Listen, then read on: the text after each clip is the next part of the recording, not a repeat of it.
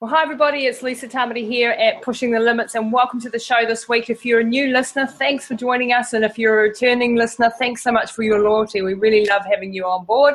And today I have a very special interview with you from someone all the way from Germany. Stefan Sillner is with us today, an exceptional businessman who's had a great career in the fitness industry, and he's going to share some of his insights today. So welcome to the show, Stefan. Hi, Lisa. Hi, everyone. And I'm very honored to be on your podcast. Thank you so much. I know that you're an extremely busy man, so I am very privileged to have you on board. And we've had a few technical dramas this morning, haven't we, Stefan? But we've managed to work it out. Well, hopefully we have. We did. Whereabouts are you sitting in Germany, Stefan? We are in the south of Germany, currently living in Munich. But my wife is also from Vancouver, so we are commuting a lot. Ah, wow. So, okay, that's the connection to Vancouver, because I was trying to work that out. I was on your wife's website earlier, on her business website, and thinking, why is it in Vancouver when you guys are in Germany? That makes all sense. Well, today, Stefan, we're going to go a little bit first into your background and tell us a little bit about yourself, where you come from, and your career to date, sort of the highlights of your career and what you're doing at the moment. Oh, absolutely. So I'm 45 years old, and I have a lifelong passion for sports, for business development, for languages, and also for traveling. And that kind of goes extremely well into my career path I've chosen, which was basically studying business management and then starting to work for Hammer Sports here in Germany. We are selling our products and brands into 60 countries. Wow. And I'm responsible for the complete international business. That's amazing. So how many years have you been with Hammer? So it's been 15 years by now, and it's also been a journey. So I worked my way up as well, basically started almost from scratch with the international business, and also with a second role I had in marketing for a famous brand we are distributing. And building up a team of other expert salespeople around, all the way to opening own stores in Switzerland. Wow! You know, it's been quite a journey. Yeah. So this is an 8-figure company that's been going. So have you been with Hammer? Sort of, was it going before you came along, or were you there from the inception type thing? No, the company is actually 115 years old. It's wow. a family-owned business in the 4th generation. Wow, that's amazing. And so you started though basically. So you'd already had a career prior to that time. I did. I was working for a strategic consulting company, mm-hmm. and did a lot of marketing and sales-related projects. Right, so you've worked your way through a whole plethora of things over the years and developed your skill sets in a number of different directions. Looking at your CV, what was your academic background? Did you go to university anywhere, or did you learn this sort of on the job? Right, I studied business administration in Germany with a major of international management. Right, so you did have a really quite in-depth background before going into this whole business. Yes. So I had an early passion for, marketing, sales, languages, and sports. So it kind of came all together. So it was a perfect job for you. Yeah. And so yeah, tell me some of the roles that you've found challenging over the years with Hammer, and some of the responsibilities that you've had. So you've worked in how many countries is the company? So basically, when I started up in 2003, we were selling maybe into 3-4 other countries. Mm-hmm. So when I started with Hammer, I focused on building up long-term strategic partnerships with mm-hmm. bigger distributors all across Europe and beyond. And nowadays we are in 60 countries. Wow, that's impressive. And it's selling fitness equipment.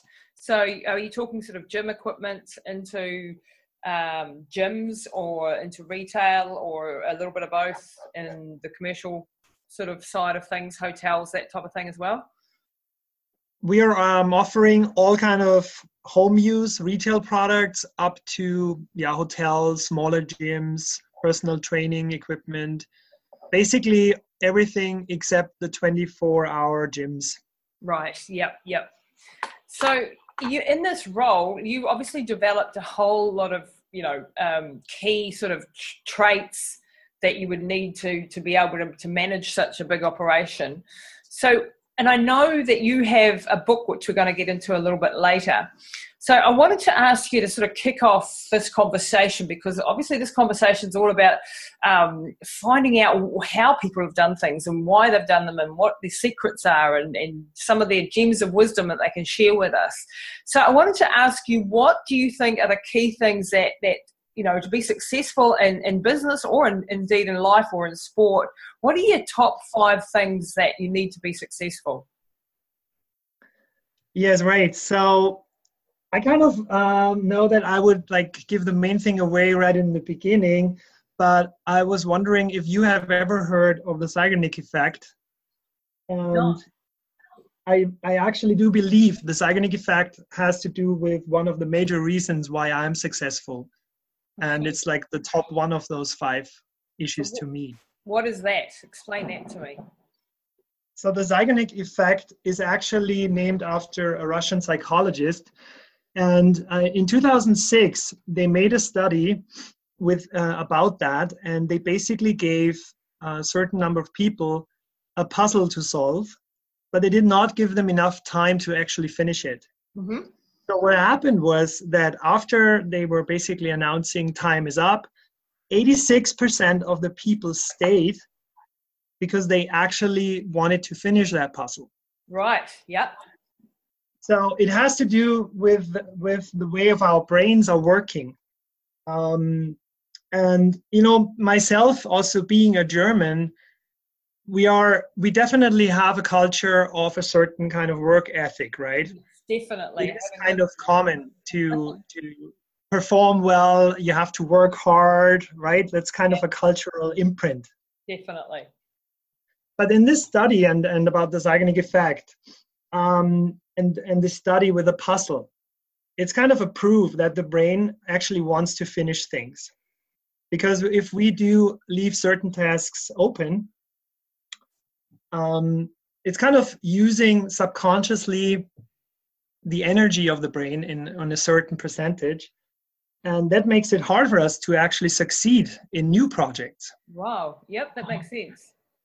So that we on a subconscious level, we're left wondering what was the answer and why couldn't I get it and how do I actually bring it to an end? Exactly. The brain's kind of revisiting that issue again and again and again. Wow. And really wasting energy doing that. So for me, the number one key to success is really that we need to complete those kind of tasks before we start new ones. Wow. Okay. So in other words, being able to focus until you get something done, would that be the key trait there? Yes. And find completion to things. And very often it's things we don't like to do, right?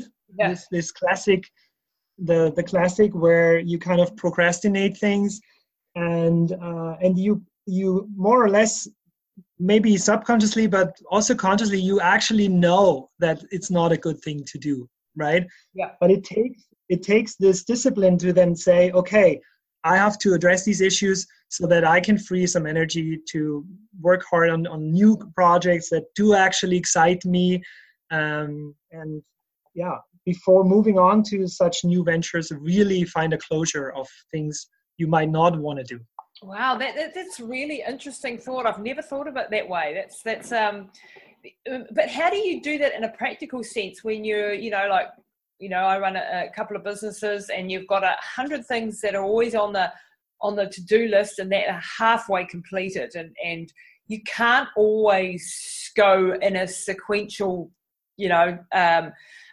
way of dealing with each of these problems, because they rely on other people, they rely on whatever the problem, technical issues or things that take time to develop. So how do you keep your mind from being completely scatterbrained? And this is something that I personally struggle with, because always seem to be multitasking, always seem to have a dozen projects, if not more, on the go at any one time. And so the completion of those tasks aren't always able to be done in 5 minutes. They're always sort of left open. So how do you do that? And because this is something that leads then to the feeling of overwhelm and not coping and having too much on your plate, isn't it, really? Because you've got... Absolutely. Yeah, absolutely. And it kind of leads me already into my second big point here. And that is that you always have to basically stay in the step you are currently in. So you stay wherever you're working on right now, stay in that and complete that.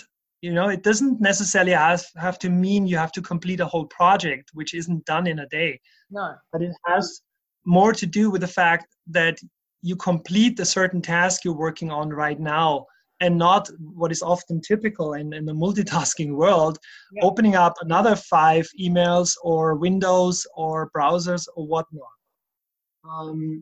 So for me especially as an entrepreneur, it's extremely important, because of all these different projects I'm working on and all these different topics. It is very easy to get overwhelmed when you do that. Yeah. Or that you start wondering in your mind, would this kind of project actually go differently? You kind of jump back and forth at times, right? And try second guess decisions you made. It's all these kind of things where it's relatively easy to get overwhelmed. And it's very hard in our world too, where we've got a computer with 100 windows open. We've got notifications coming at us, texts, phone calls that interrupt our flow state, if you like, our ability to focus. And that can be extremely distracting, and you just don't get things done. I mean, I typically sit down in the morning and I've got a list that I have to go to do. And invariably I'll, start off with the inbox and then just get completely distracted off with whatever's come in there, and then the main tasks don't get necessarily fulfilled in the time that I've got. So what would be some of your actual practical tips for dealing with that type of thing? So if what's important to do in the first part of the day when you've got the most energy in your brain, you've got the most ability to get some stuff done, and not to be distracted by the new stuff coming at you left, right and centre, which is what happens to us. We sit down and then all of a sudden we have good intentions of doing the big project that's on our list today, but 100 other things come at us before we even get to the point of starting. How do you deal with those distractions, if you like? Yes. So, well, I would say one thing is, you mentioned that is really important, and is I personally write things down. Mm-hmm. So I'm trying to keep as little in my head as possible, because the problem really is, if you keep things in your head, you're always busy with them. And there's also a saying, I think, that says, like, when you keep it in your head, it's a dream, and when you write it down, it becomes a reality.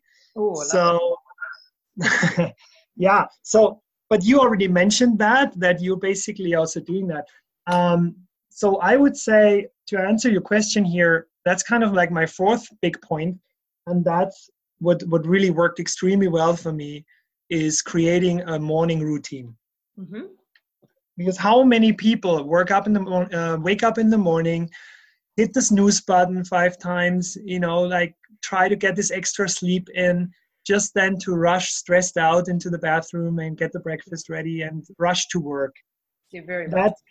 That did not work for me. So I had to find a way around that. And creating your morning routine really, you wake up first thing in the morning, And your mind is actually very receptive for new ideas, for important things, for your vision, to connect with your vision. And it's so easy, right, to have routines that are running like programs. And how often people just start looking at their phones, social media and whatnot while they're having breakfast. And I find it's extremely important to get that morning ritual in place where all about yourself, your self-development, giving yourself some time to focus, to start the day. And like I said, the human brain is made for that because it's most receptive in the morning. And so we have a certain amount of brain power every day and decision making ability, and if we don't kickstart the day properly, that's when we can come unstuck, is what I'm hearing you saying. So what does your morning routine also include? A healthy start to the day as far as exercising and connecting with your body, or any specific routine that you do as far as, healthy start to the day, food wise, or any of those sort of rituals? Well, I have to tell you that I really don't like to work out in the morning. Me neither. I'm not the kind of person that has like tons of energy, jumps out of bed and basically runs up the mountain. No, absolutely not. No. So I can tell you my morning routine really means I will, dedicate a certain time to certain activities. So, for example, I like to listen to motivational speakers, to certain audiobooks, and really let my mind just enjoy that time and without any, with anything that can take my mind into 5 different things, but really focus on something that I really like to listen to. One example to give there would probably be, the Perfect Day Formula by Craig Valentine. That's one of my favorites, really. Yep. Just creating a structure, right? Like in that book. Not diving. Learning how to create a structure to become super efficient. That's one example I would listen to in the morning.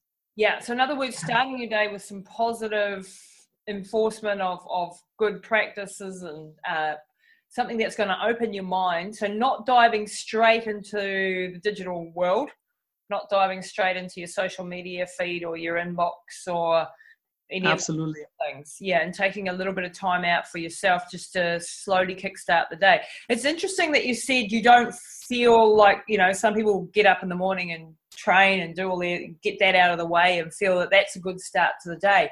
Now, we do something at Running Hot Coaching, our company here that I co-own with my business partner Neil, called epigenetic testing. And this has been a real eye-opener because it helps. I'm diverting a little bit, but it's quite interesting is that each person's genetics are different, and it uses 15 different science disciplines and it's hundreds of scientists that have helped develop this tool. And it's basically a really long, in-depth questionnaire that people fill out, and it gives us a whole lot of reports on what your genetics are saying about you. And the important thing there is that what I learned from my genetic makeup was that because I used to get up and train early in the morning, and I would always feel dead on my feet. It was just horrible. I hated it, but I thought I had to do it because that's what disciplined people did. And then I learned from this genetic profiling that really was smashing my hormones and really not conducive to my genetics. I'm far better to train in the afternoons from about 3 o'clock till 6 o'clock is my ideal time, and I should have a slow start to the morning, maybe a gentle walk or something just to get the blood going, but not go out and do a CrossFit workout at 5 a.m. because I would end up smashed for the entire day. And this is interesting, whereas another person, that will be the ideal thing for them to kickstart them and energize them for the day.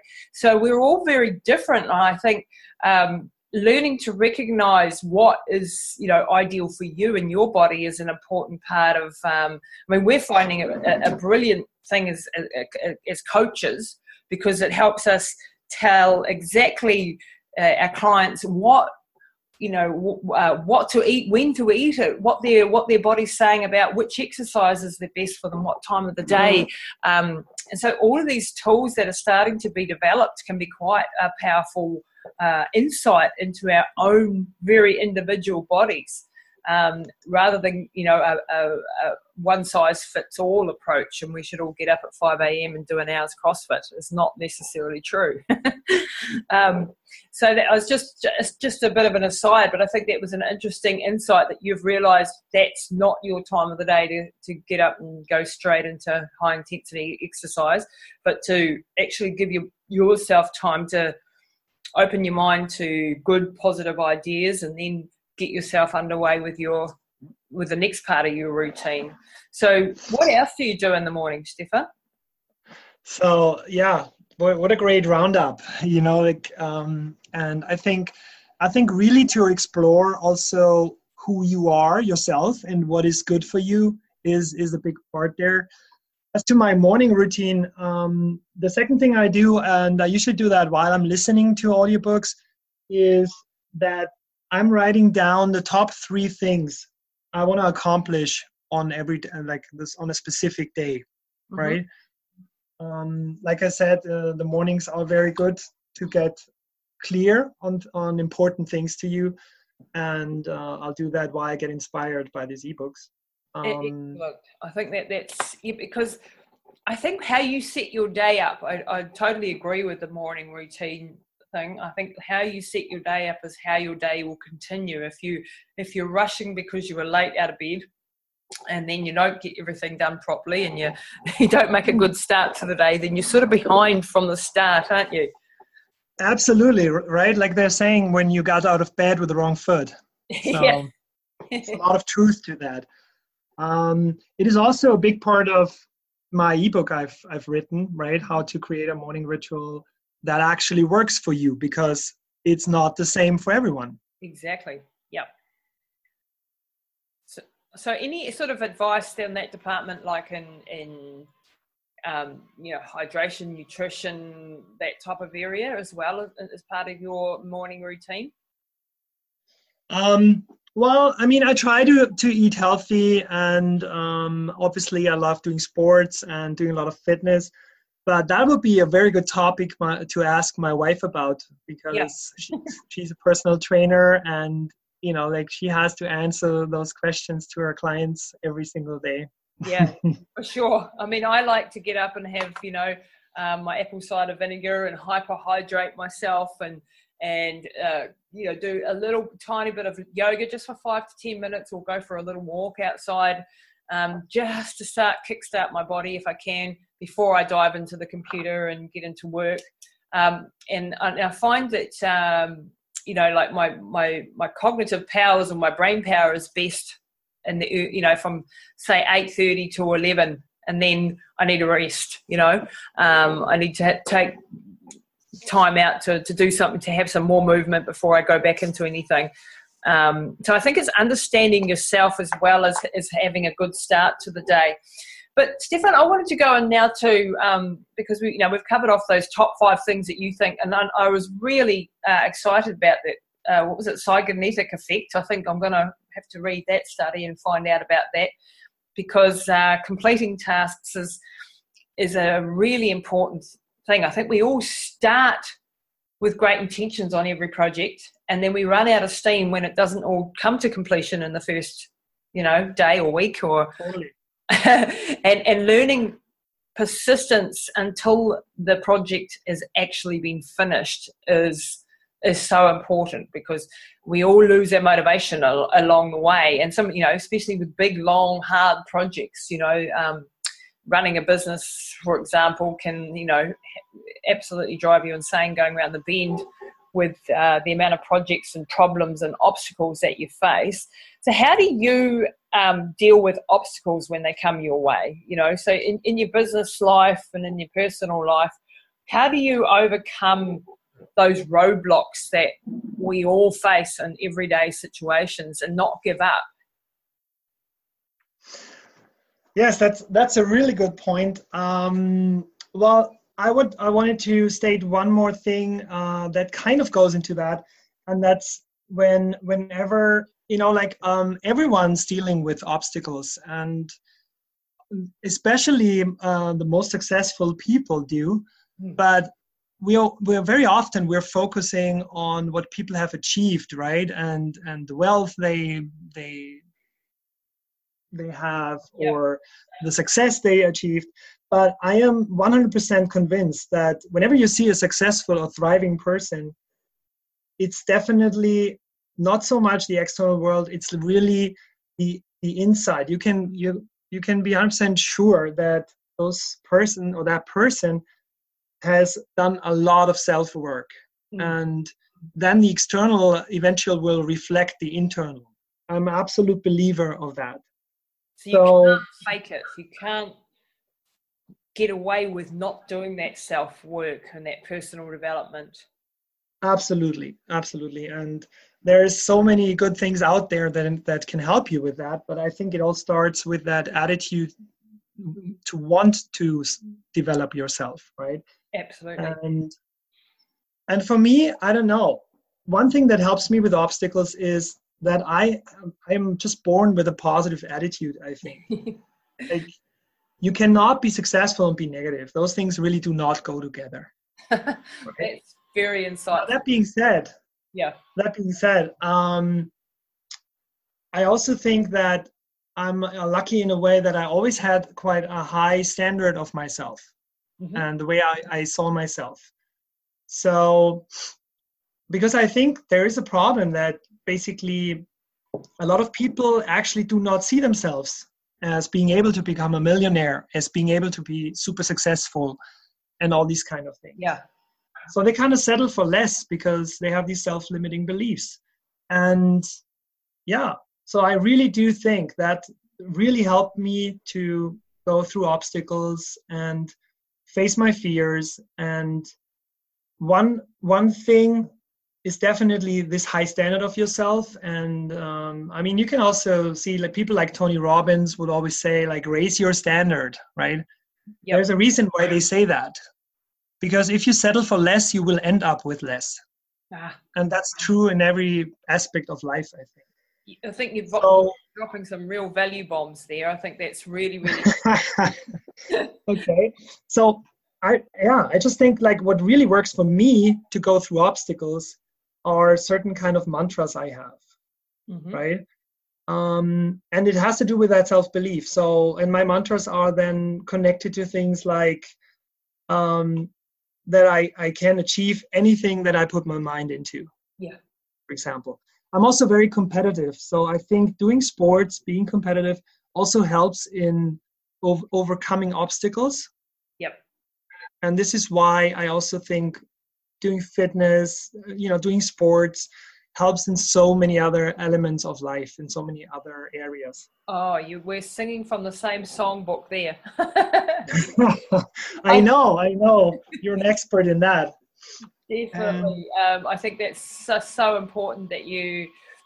I have an online e-course, a Mindset Academy, which is all about trying to get people to understand where they stand on the self-belief and self-confidence and the limiting beliefs, that we all have had imposed upon us in childhood or have happened to us, the things that have happened.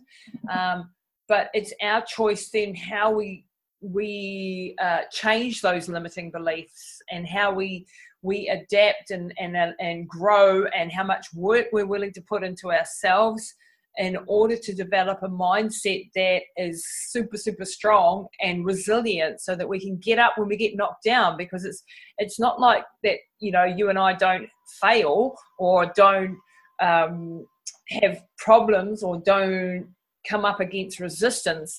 I think people who have had, success in their career and their sporting or business world have learnt to deal with failure, have learnt to accept that there's going to be challenges along the way and always learn from those and stand back up again when they're knocked down. Whereas people who don't have so much success are often, they give up too easily just before they're about to have a breakthrough. You know, they don't, Absolutely.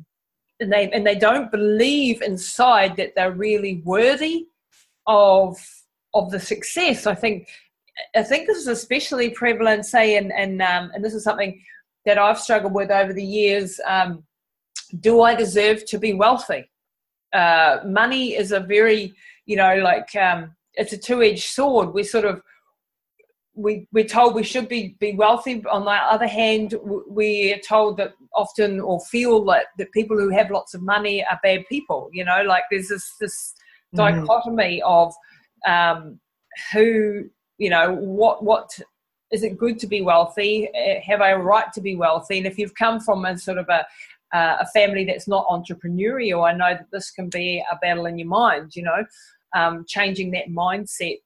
And the same if you believe that you're not a very good athlete because you were told as a kid you're useless at sport or something, it's getting rid of that mindset. So when we're coaching people and we're trying to change people's perception of who they are and what they are, and that limiting, that teacher that when you were 8 years old told you that you were never going to be any good at sport, that's no longer relevant to who you are as an adult today, and that you can let go of that and become something, fantastic for you. So I think understanding what's going on and how we sabotage our own journeys in our own mind, and that's a lifelong work in progress, I think, for most of us. Would you Absolutely. Agree with that? I can also talk about my own experience there, and being an entrepreneur myself, working on so many projects at a time, you run into a ton of obstacles all the time. And you have to get used to the fact that you are on a roller coaster, right? Yeah. And that's where my morning rituals come back into play. I need that time in my day, and that is early morning, where I can disconnect from all these emotional attachments to everything, to thinking, to have this scatterbrain and all these kind of things. That is very important for me. And then that allows me to go through the day and, have way better results than if I would not do that. You've set your brain up for the good foundation for the day and a positive mindset, and you go into the challenges and things that are going to come at you during the day in a better state of mind. So, but how do you, Stefan? How do you have so much confidence in your abilities? I mean, your track record with Hammer and your entrepreneurial life. You've done massive things. You've run big teams. You've developed product development and distribution and brand management, and learned to run sales teams and hire and train and analyze market trends. How the heck do you learn all that? I mean, you can go to school and go to university, but it doesn't really prepare you for the real world. How the heck do you have the confidence to do that and to run big teams and help grow this company? How do you not have these moments of going, oh my gosh, who the heck am I, and how the heck am I? Well, I do think that I had a good mindset or a good genetic makeup for it. Sports definitely helped over time, having this competitiveness somewhere. But it's really that long journey of self-development. I basically started to read books. Back then, there were no audiobooks. At the age of 18, and was always interested in how can you learn more about yourself? Why are things happening in your brain, right? What is triggering emotions? What's behind emotions? All these kind of things. But also, I think another tip I can share is really, I do believe in positive affirmations, and that, you have to make a decision who you're going to be from now in 10 years. And So positive affirmations, really telling yourself, I am successful, I am rich, I am happy, is one way that is definitely very, very powerful. Mm-hmm. And a second thing that I really like to do is basically writing a letter to yourself, how you see yourself in 10 years from now. Fantastic. Love it. So this is one thing that is very powerful, because you basically write it in a way where you're looking back and you're talking about what you did to create this success, this massive success you have in at that point in 10 years, and who you have become, who you are, the way you're living. You should really like visualize and go into detail what, you know, where a house is, what kind of house it is, how big, how many kids do you have a dog, you know, like really paint out your vision of your ideal life. And what I then do is, and again, in my morning rituals, like I would read this letter to myself in the morning to get re-inspired, to get reconnected and re-motivated, and go out there and then take the action that needs to be taken. So I think being connected to your overall vision and your overall goal, what you want to achieve in life, who you want to be in life, is one of the, really a big one, I would say. Yeah. And do that continuously every single day. So reconnecting and keeping really in front of your eyes that big long-term goal, where you want to be, who you want to be, what your values are. I totally agree. I think we often get caught up in the day-to-day grind and lose. We might have some certain amount of goals that we're setting, but to have big overarching goals. Who is the person that I want to be? Where do I want to be in life? Who do I, all of those big things, and keeping that in front of your eyes at all times. That is just such a golden statement. I think that is just so important. As well as having the shorter term goals on how you're going to reach this step or that step. So you're breaking it down into smaller steps, but having that big vision. Because I think we often, if someone says to you, well, what do you want to be when you grow up? Or you're stuff. Right. A small kid will always be able to tell you that, funny enough, right? They'll tell you something. Yeah. They'll be passionate about something that they think they want to be, whether they end up there or not. And it's okay to adjust and be flexible with your vision, but it's being, as things change and situations change, but you've still got to start out with that vision of where you want to be, don't you? Yeah, absolutely. And I think there's so much power in doing that. And this is really what can help you driving forward with your goals. And, it gives you the power that propels you forward each day. Totally. Now, I have a question for you, though, because we're both very extremely driven people, obviously, and we're always on a mission. We're always focused. And I had a conversation yesterday with my brother, a friend of his. Grandmother was dying, and he was very upset, and he said to me, we were talking about life being very short and time with our loved ones being very short, and he said to me, I worry about you because you are so goal orientated and so goal focused that you don't live necessarily and enjoy the moments. You're always on a mission. And it gave me pause to think that partly is true, that I need to, and I think, I'm heading into my 5th decade now. Don't know how I got here, but I am apparently. You don't look it, so that's good. If I neither do you, by the way, in your 4th decade. Thank you.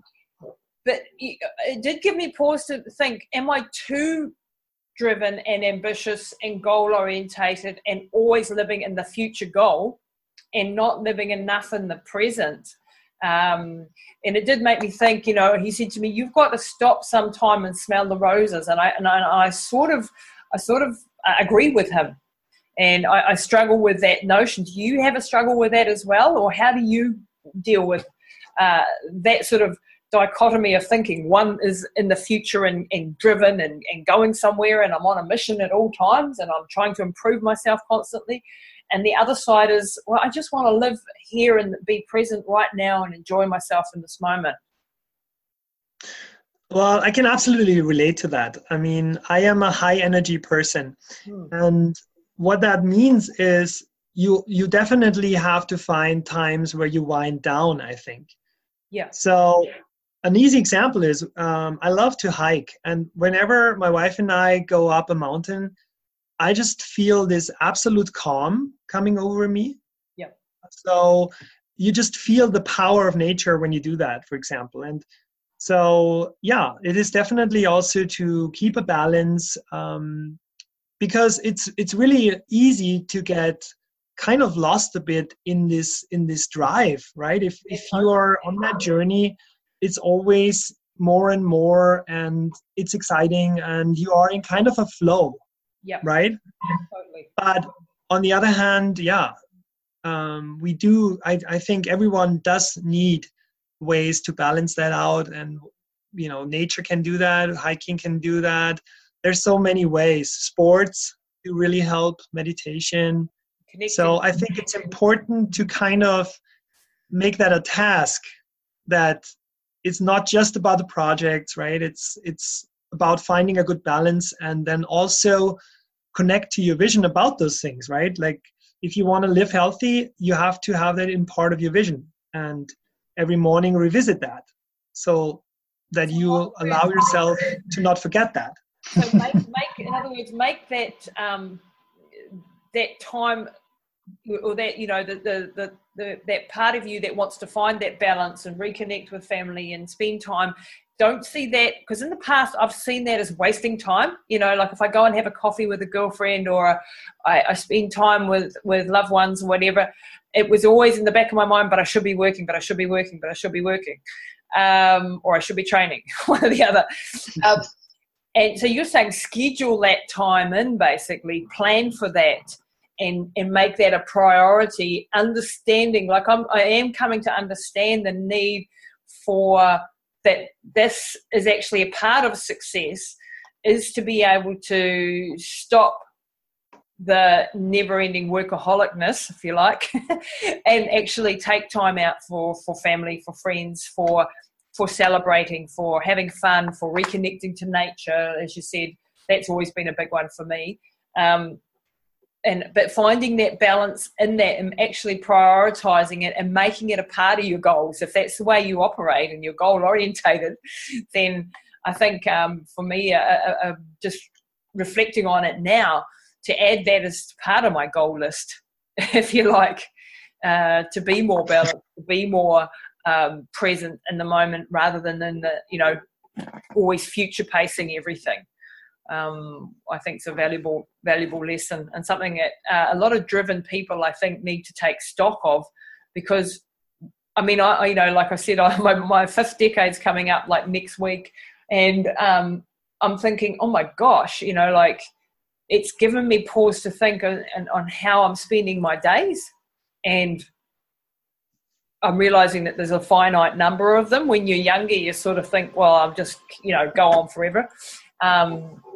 And it's understanding that you know, there's some things you want to do and enjoy, as well as just being on a complete mission all the time.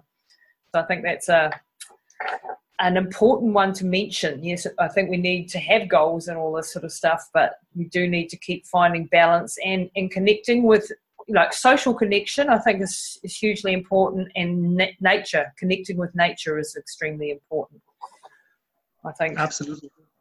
So as we wind up soon, Stefan, I just wanted to touch on your style as a leader. I mean, obviously you've been a leader in your company, and what are the traits that you possess as a leader of teams in your company? And what are your leadership beliefs and philosophies when dealing with a team and working with people?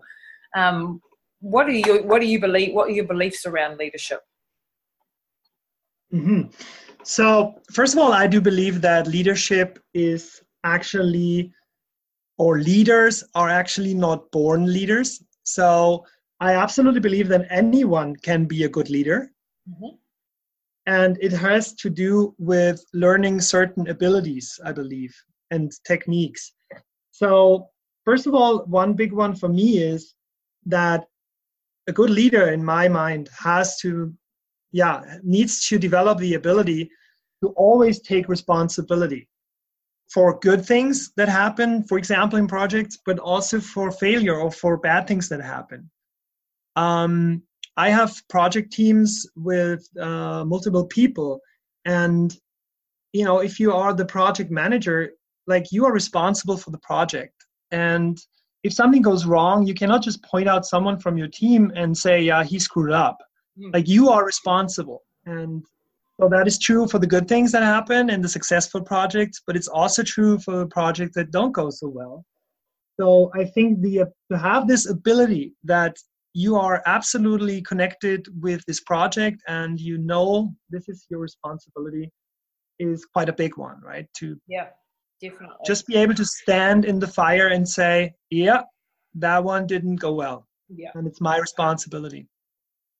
And how do you deal with that, like, and not go, oh, well, I'm a useless project manager and I failed here, and lose confidence in situations like that? Well, the thing is, like, there's techniques, right? Like, you can read books about these kind of things, and that can help you with that. And basically what it means is that, first of all, I think no billionaire out there has not failed a business, right? Absolutely.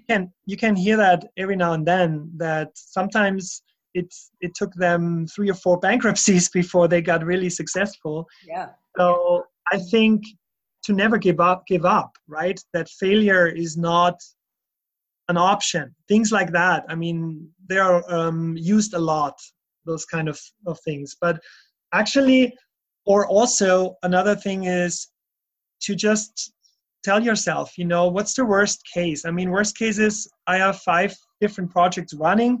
One isn't doing well, but maybe, 2 of the other ones are going amazing. And this is so true for so many things. You never have just like one egg in the basket, right?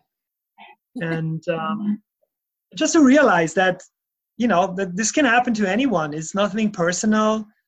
Even if you're responsible, doesn't mean you have everything under control. And there are always also external factors you cannot foresee.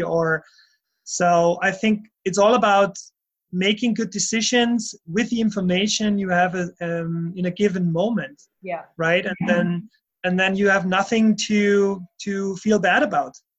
Yeah. Because you did your best, right? You did your best in the moment. You prepared yourself best, and you cannot control. Like, often when I'm coaching people and they want to do like massive ultra marathons or something, and they're dealing with the fear of, can I do this, and what happens when I fail? I think it's really important to understand that there is always going to be a chance of failure. If you're pushing the limits, especially if you're stretching yourself beyond the normal realms, then there is a huge chance that you won't make it. But understanding that you're going to either be learning or winning, one way or the other, you're going to be improving through this journey. You might fail in the actual attempt to run this race or something, but in the meantime, you get stronger, fitter, more capable, and you learn a whole lot along the way for the next time that you have a go at something. There's always a positive silver lining to every cloud, in other words, I think. And not being afraid of those failures, because a fear of failure can actually stop you taking chances and opportunities.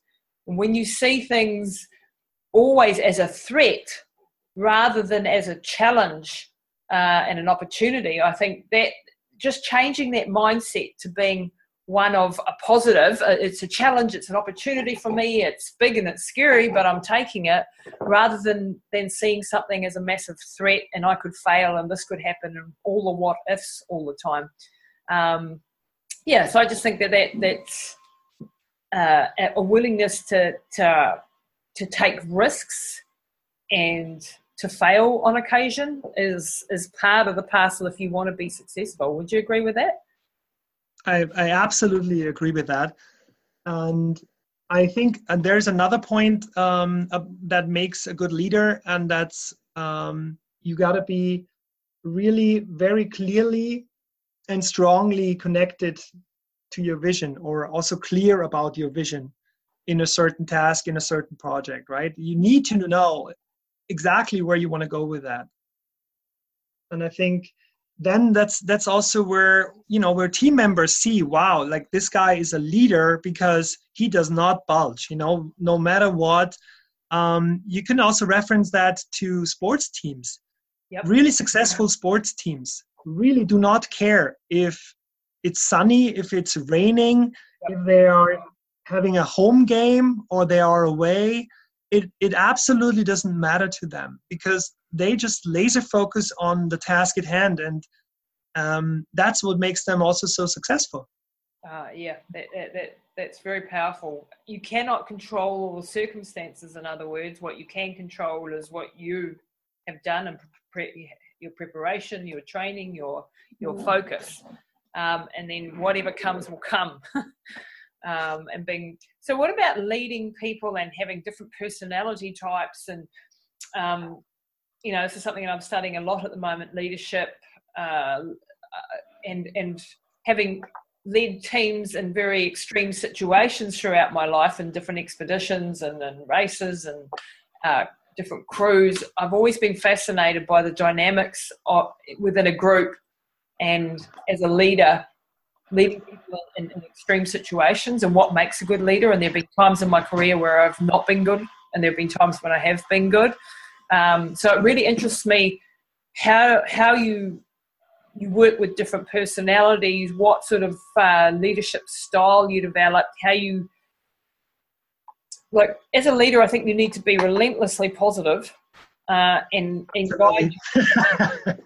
guide your team, you know, and always be there in service to them, rather than the one pulling rank all the time and saying, well, I'm the boss, you've got to do it this way. Would you agree with that? I absolutely agree with that. And I think one thing is really also to do your best to motivate your team to, for example, there's also a thing like, it's very easy that if you are the person in charge and you're responsible, and let's say you are very successful with a project, and in the corporate world, it's very easy that those kind of position then or your personality can be led into a way of saying like, wow, I'm such an amazing project leader, I'm so successful. And the thing is, it's kind of really more than putting the team first, right? Like, because you're only as good as each single or I don't know, the weakest team member, right? Yeah. So you cannot just stand there and say, I've done it all, because you are leading a team. So it's a team effort. Mm. And I think to be a little bit humble about these kind of things is also really helpful. Put the team first. And I've seen it so many times when you are, you know, you're in front of a management team and you talk about the team effort and really just share with other people how amazing the team is you work with. Yeah. That's a powerful one, you know, and that lights up faces. I've seen it so many times. Yeah, and giving praise where it's, you know, I always try and live by that rule, 5 positive interactions for 1 corrective interaction, if you like. Right. And, you know, it doesn't, you're not always successful in that, but I do try to do that and to be appreciative of people's efforts, and to make people, I think, in building a team now in the moment with our company, it's really important that you have true believers, people that are really on board with your vision, that aren't just there to do a job, so to speak, but that are there, that actually get what the company's about, where we're going and what we're doing, and are excited about the project at hand, and how they can contribute to it and feel appreciated for their efforts that they're doing. So that's, you know, something that I'm definitely learning and developing, I think, as we go along. But it always sort of fascinates me, you know, how do you you know, how do different leaders interact? I've watched some bad leadership examples over the years, and it's sort of understanding what your leadership style is, and who do you want to be, and how do you want to be present for your team. And I think things like consistency are really important, consistency in communication and process, and what the values are of the team, and then striving towards these targets that you have, that have to be, by the way, they have to be achievable targets. I think setting unrealistic targets just sets your team up for failure, doesn't it? Oh, absolutely.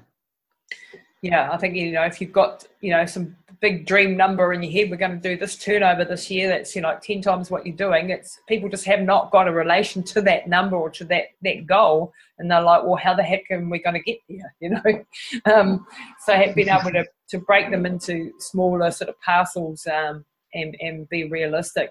Hey, look, Stefan, we've definitely, covered a heck of a lot of ground in this interview, and we're need to wind up shortly, but I just wanted to thank you so much for taking your time and giving us your insights, because you are an extremely successful businessman, and as an athlete as well, you relate to the people in my audience very well, and I wanted to give you the chance to maybe give us some final words of wisdom, that what is anything burning on your mind that you want to add to the conversation before we wind up?